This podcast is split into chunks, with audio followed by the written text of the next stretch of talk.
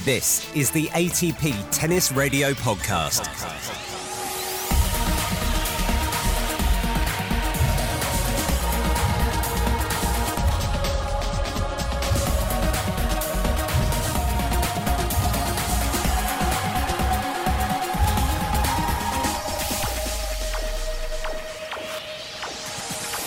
Hello and welcome to another show. I'm Seb Lozier and we are in ATP Masters 1000 mode. The Western and Southern Open is underway in the build up to the US Open. Both events being played in New York, and I've been speaking this week with the world number 8, whose seeding in New York will be a little higher than that. He is 24, he's native of Rome, climbed 44 places in the ATP rankings just last year, his forehand is one of the most feared shots in the game. This is, of course, Matteo Berrettini. Matteo was battling an injury and only played two matches this year before lockdown, but he's now back, fit, and raring to go. I'm pretty excited to start playing again, especially because I mean I was injured at the beginning of the year, so I played just two official matches. So really cannot wait to play again. You had a hernia, didn't you, earlier in the year? Um, are you feeling back to full fitness? Yeah, yeah. Actually, I am. I get injured at the end of last year.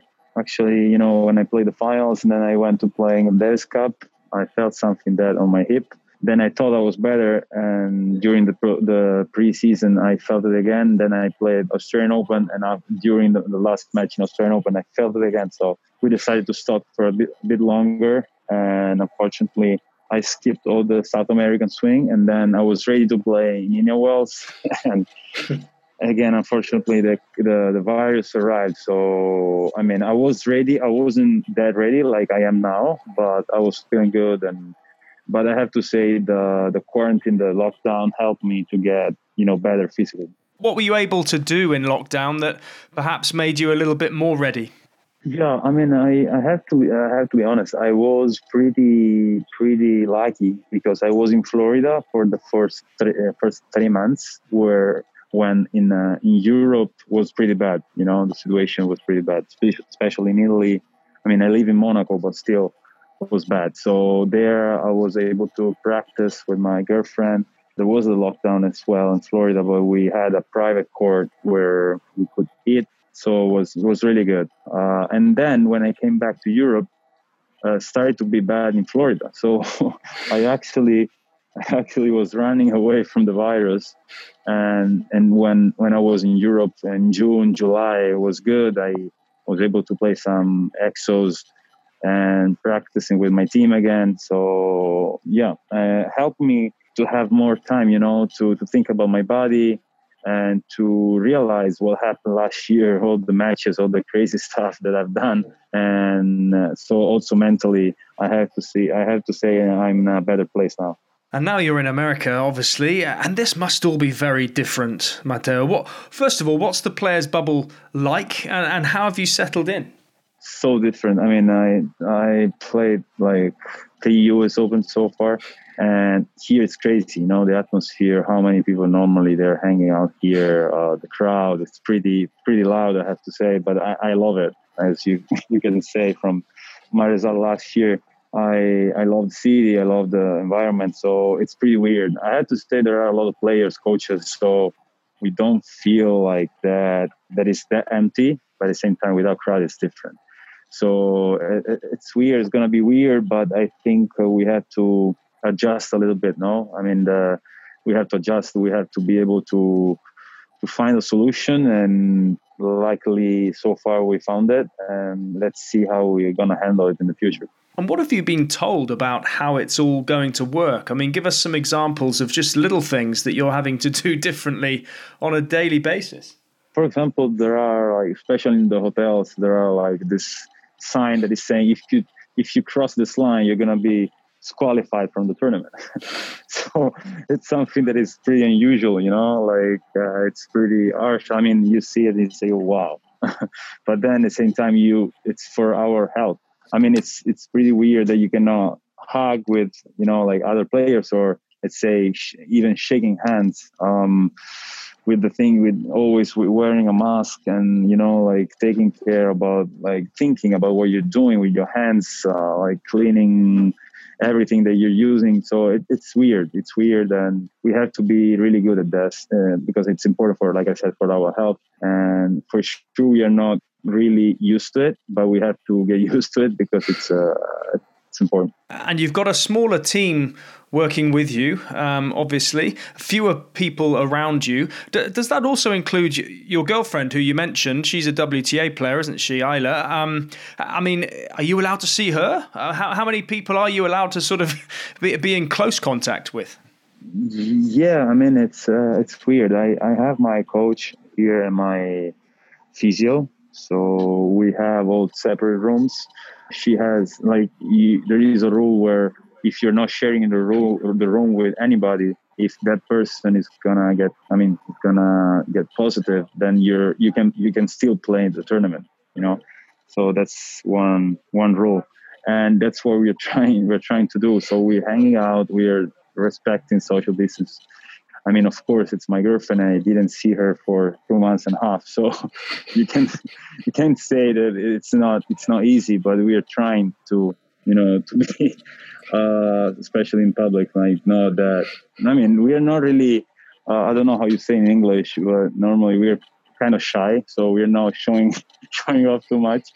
but it, it, it's it's tough. It's tough, but it's tough for everyone.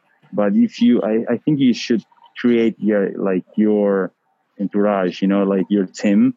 The those those two or three people where that you're hanging out with, and then the rest of the players they understand that you cannot hang out too much, you know. So the good thing is we are getting tested like every every four days. So uh, this is good and keep us like really safe and ensure that nothing can happen. But at the same time, you have to be careful. And you're not only playing a Grand Slam, you know, it's it's also a Masters and a Grand Slam straight off the back of a Masters, which you know is pretty unprecedented. I mean, how tough is this going to be in terms of getting your head around that and also for your body? It's going to be tough because, uh, uh, like I said, I didn't play so many matches this year. Normally, when you get here, uh, last year when I get here, I played more than I think 45 matches. So you're feeling like good. You're feeling that you play a lot of matches. You feel the confidence. You feel you're feeling kind of tired for the season. Actually, now you're you're fresh, which is a good thing but at the same time you don't have that rhythm especially in the games like in the in the matches so i have to say it's to be tough it's to be i have to maybe the best of five is to be tougher physically especially but it's all about uh, like getting used to it for sure this in the first tournament we are not gonna play our best tennis but during the season hopefully this is gonna happen in many ways, this will be the hardest Grand Slam to win. Mentally, having to, you know, deal with so many things, electronic line calling, fewer people in your team. But on the flip side, you know, with so, so many big names not in the draw, um, and some really big names um, above you in the world rankings, it's a big opportunity, isn't it, for someone like you? Yeah, yeah. I mean, it's uh, for sure it's to be difficult. It's to be different like like you said, it's true. Like big names that are not in the draw, but also the other guys are are really good. So like I, I think you can see in every tournament. Like also last year in uh, in US Open, I played against guys that were like ranked outside of the 50 or 60, but I had like really tough tough matches. So every every match is a, it's a battle. Every, you have to be ready. All all the guys are playing. Like I think the level the average level is high, is getting higher and higher.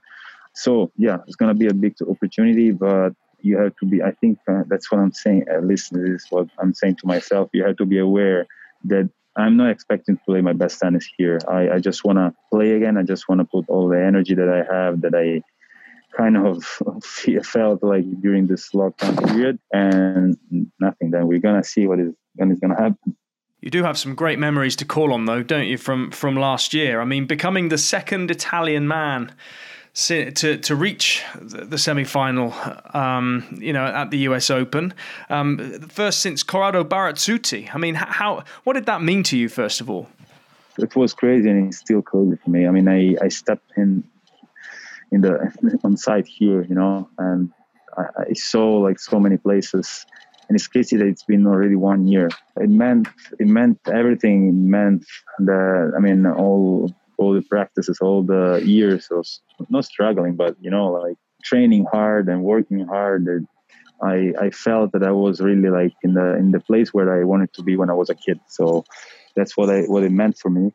At the same time, it gave me so many motivations because I mean I lost I lost in semis and. Uh, and I felt that I had to improve if I want to be like the best guys in tour. So it's kind of both like feelings, you know, like happiness, but at the same time, it's kind of anger and good anger that it helps you helps you to to get better, to to go back in the gym on the court to to get better.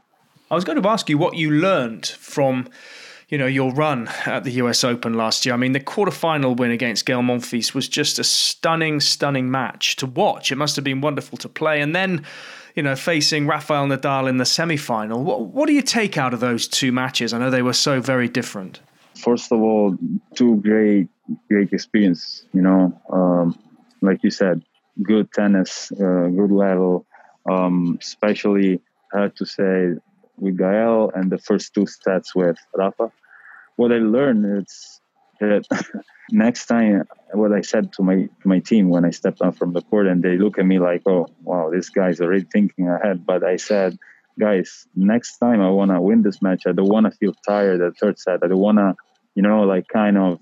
Uh, feel that it that is the max that I can I can do. So the max that I can achieve right now. I mean, it was normal because I played so many matches, uh, so many new like feelings. I had to handle so many new situations you know like being in a semifinal in an Arthur Ashe stadium is not something that is happening every day. So the stress that i, I felt wasn't wasn't normal. So uh, rafa i don't know how many how many semis he played in a slam. So for sure he was uh, more ready than me to play that match but that's what i, I said to my team. I want to be i want to be ready physically better i want to be ready mentally and also my tennis has to has to get better to to be able to beat this guy in the next semis that we're gonna play.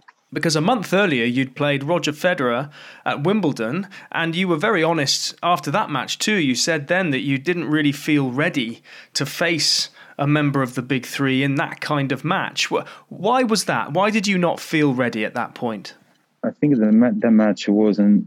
I wasn't feeling ready. Not about tennis wise, but about like uh, my mental mental mindset at that time. Um, I mean, for me, Roger, like I said all the time, for me was I mean, when I was a kid, I was watching him, I was cheering for him.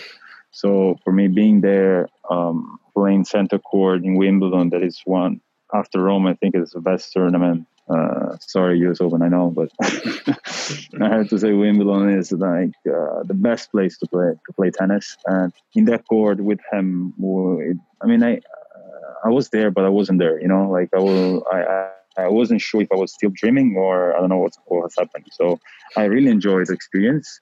I learned a lot from that that experience, and the next time, the next time that I play against him in, in London in the finals, I, I was more ready. I I knew a little bit more what I was, you know, was expecting from him. So it's like life, you know, like you do mistakes, you do things, and then you learn from that and you get better. That's what I try to do. And also, that match in Wimbledon helped me in uh, in a match against Rafa in US Open. You mentioned the the Nitto ATP Finals ended your year last year. I think you started the year ranked 52, ended the year ranked 8. I mean, looking back now, it was just an incredible year. What was it that came together for you in the course of that year? Oh, so many things, you know, like it's we we should talk for three hours, but um, I think at some point I, I, was struggling at the beginning of the year because I I mean the year before was good. I won my first ATP title. Mm. I I started the year the year before I was 130, and then I finished that I was 50 something. So it was good.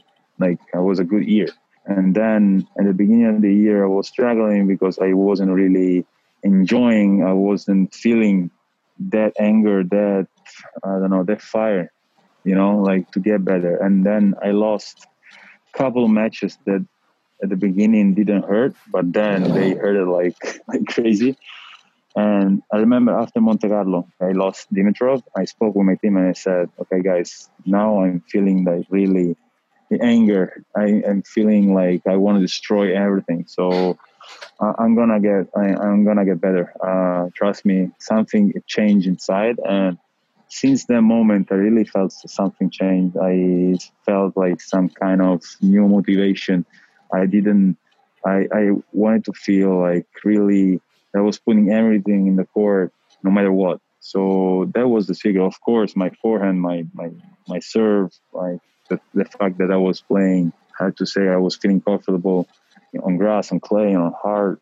But I think that the the best part, I mean, the mm, the most important thing was my my mindset. That's incredible. You you you really you found your motivation. Have you worked out where you managed to do that? How did you do that? It's a it's a long process. It's not something that is happening like in two hours, because it's it's something that started when I was a kid. When I started to know myself, you know, I I, I know myself. I know that I had to get to a point where I feel like really destroyed to start again to eh, to get better. So uh, my coaches and my team weren't like really worried about it. They know that I was about to get there, and then and then I mm-hmm. just, like I said, I just learned from from what happened before, and I said, okay, I don't want this to happen again. So let me do something to not make this happen again. And that's what I what I try to do every match, every new matches, every new experience. I just I was just thinking, okay, last time this happened, so and you act in this way and didn't work out. So let's try this other one it's not it's easy to say but it's when you're in the court especially it's not that easy to do that's why you need a lot of time to get over these things but i try my best and i know that the, that was the right thing to do and i guess worked out pretty good yeah and that took you as you said to two titles last year. You, you've won three ATP titles in all. You had Gstaad, the first one in, in 2018, two last year, Stuttgart on grass, Budapest on clay. Which is the most special for you uh, of the three? They're all kind of special. Um, I mean, the first one is the first one, you know, and came out came out of nowhere. Like I, I went there with my with my friend slash coach. I mean, now he's in my team, but at that time he was like more my friend. And we went there, and I didn't really like to play altitude. And but the, from the first serve that I hit, I was like, okay, now here is gonna be tough to break me.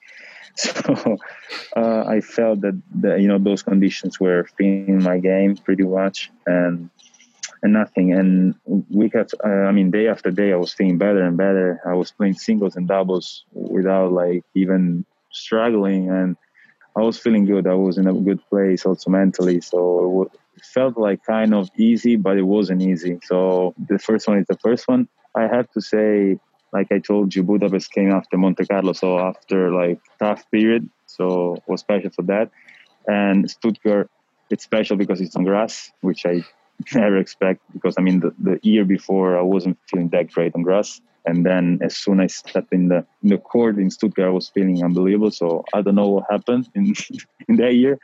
And, and nothing. And I also think that the tournament was really strong. Like it was a 250, but I was, I think I was 30, my ranking at that time was 31, 32, and I wasn't even seated. So I think I think that the level was pretty high, and that's why I was really happy at the, uh, at the, at the end of the tournament. Matteo, it's wonderful talking with you. I do want to ask you. I can't talk to you and not ask you about your your forehand, which you mentioned before. It's such a massive shot. I also want to ask you about who who inspires you, and and the, you know the the fact that you're such a proud Italian. But let's start with the the, the game. You know the the forehand. It's it's one of the biggest shots in the in the game. Um, how did you come to have such a huge forehand? Was it was it all power or was it all technique? How how did you build that? Uh, it's uh, it's a mix of things. Uh, I, I, mean, since I was a kid, I was playing better forehand, the backhand. Uh, I was, you know, I grew up on, on clay, so it was all about like spinning and running around the, the, the forehand.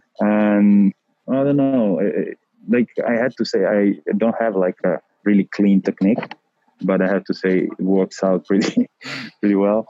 Uh, so at some point, my coach really want me to. He saw that I, I could put a lot of spin on my forehand, but he want me to put more weight. You know, like want me to make my my shot more heavy.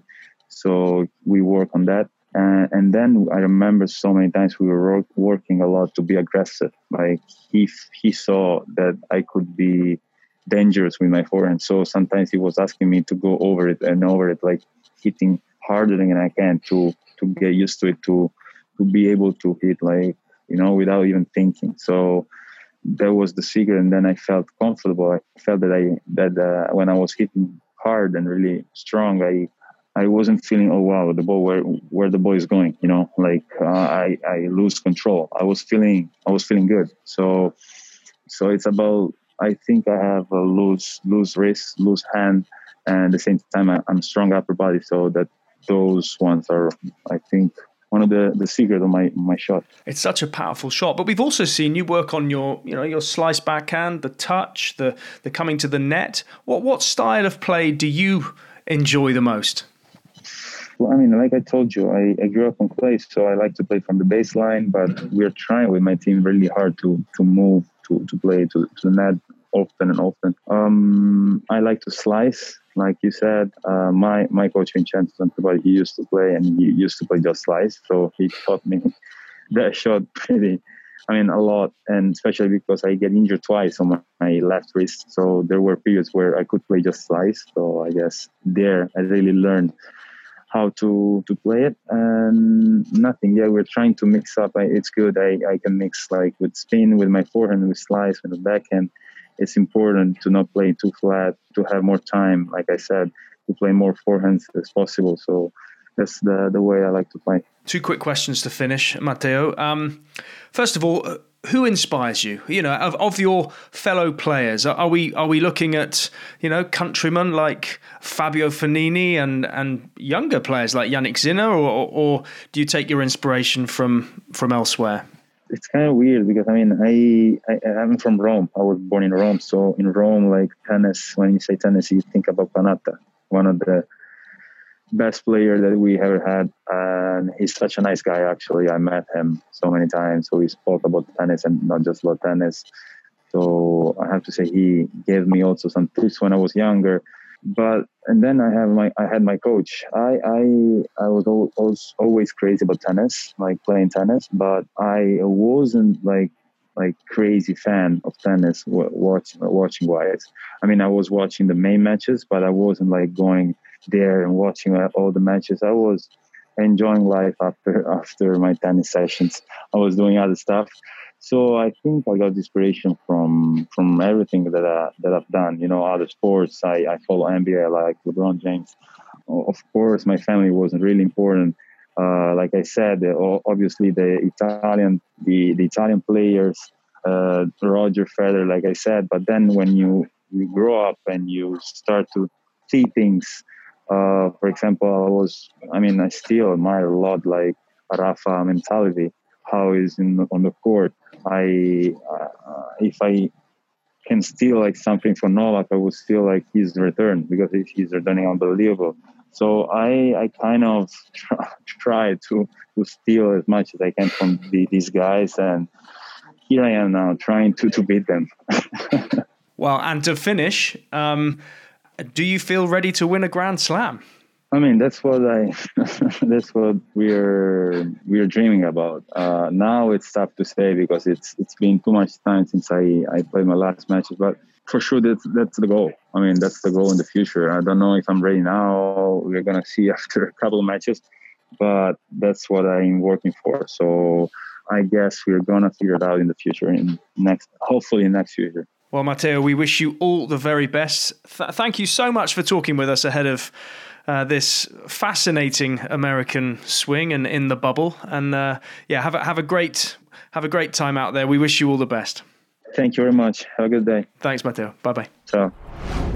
A real pleasure speaking with Matteo Berrettini, and we wish him all the best over the coming weeks. Remember, if you want to follow every ball live over the coming weeks and months, ATP Tennis Radio is the place to be. The Western and Southern Open is already underway at the Billie Jean King Tennis Centre. And every day we are live on air from 30 minutes before the first ball is struck. You can find the live channel on TuneIn, on atptour.com, or simply Google ATP Tennis Radio. However, you do it, save the link because the action doesn't stop there. We'll then simulcast the US Open, courtesy of US Open Radio. And after the US Open, it's straight on to Rome and the clay courts for more ATP Masters 1000 action, and then Roland Garros, courtesy of Radio Roland Garros, before we bring every ball from the climax of the year. First, the Paris Masters, and then finally, the Nitto ATP Finals in November. It's great to be back. We hope you can join us for lots of live tennis and, of course, another podcast next week, too. I'm Seb Lozier. Thanks for listening. If you like this podcast, please search the iTunes store for ATP Tennis Radio to leave a review.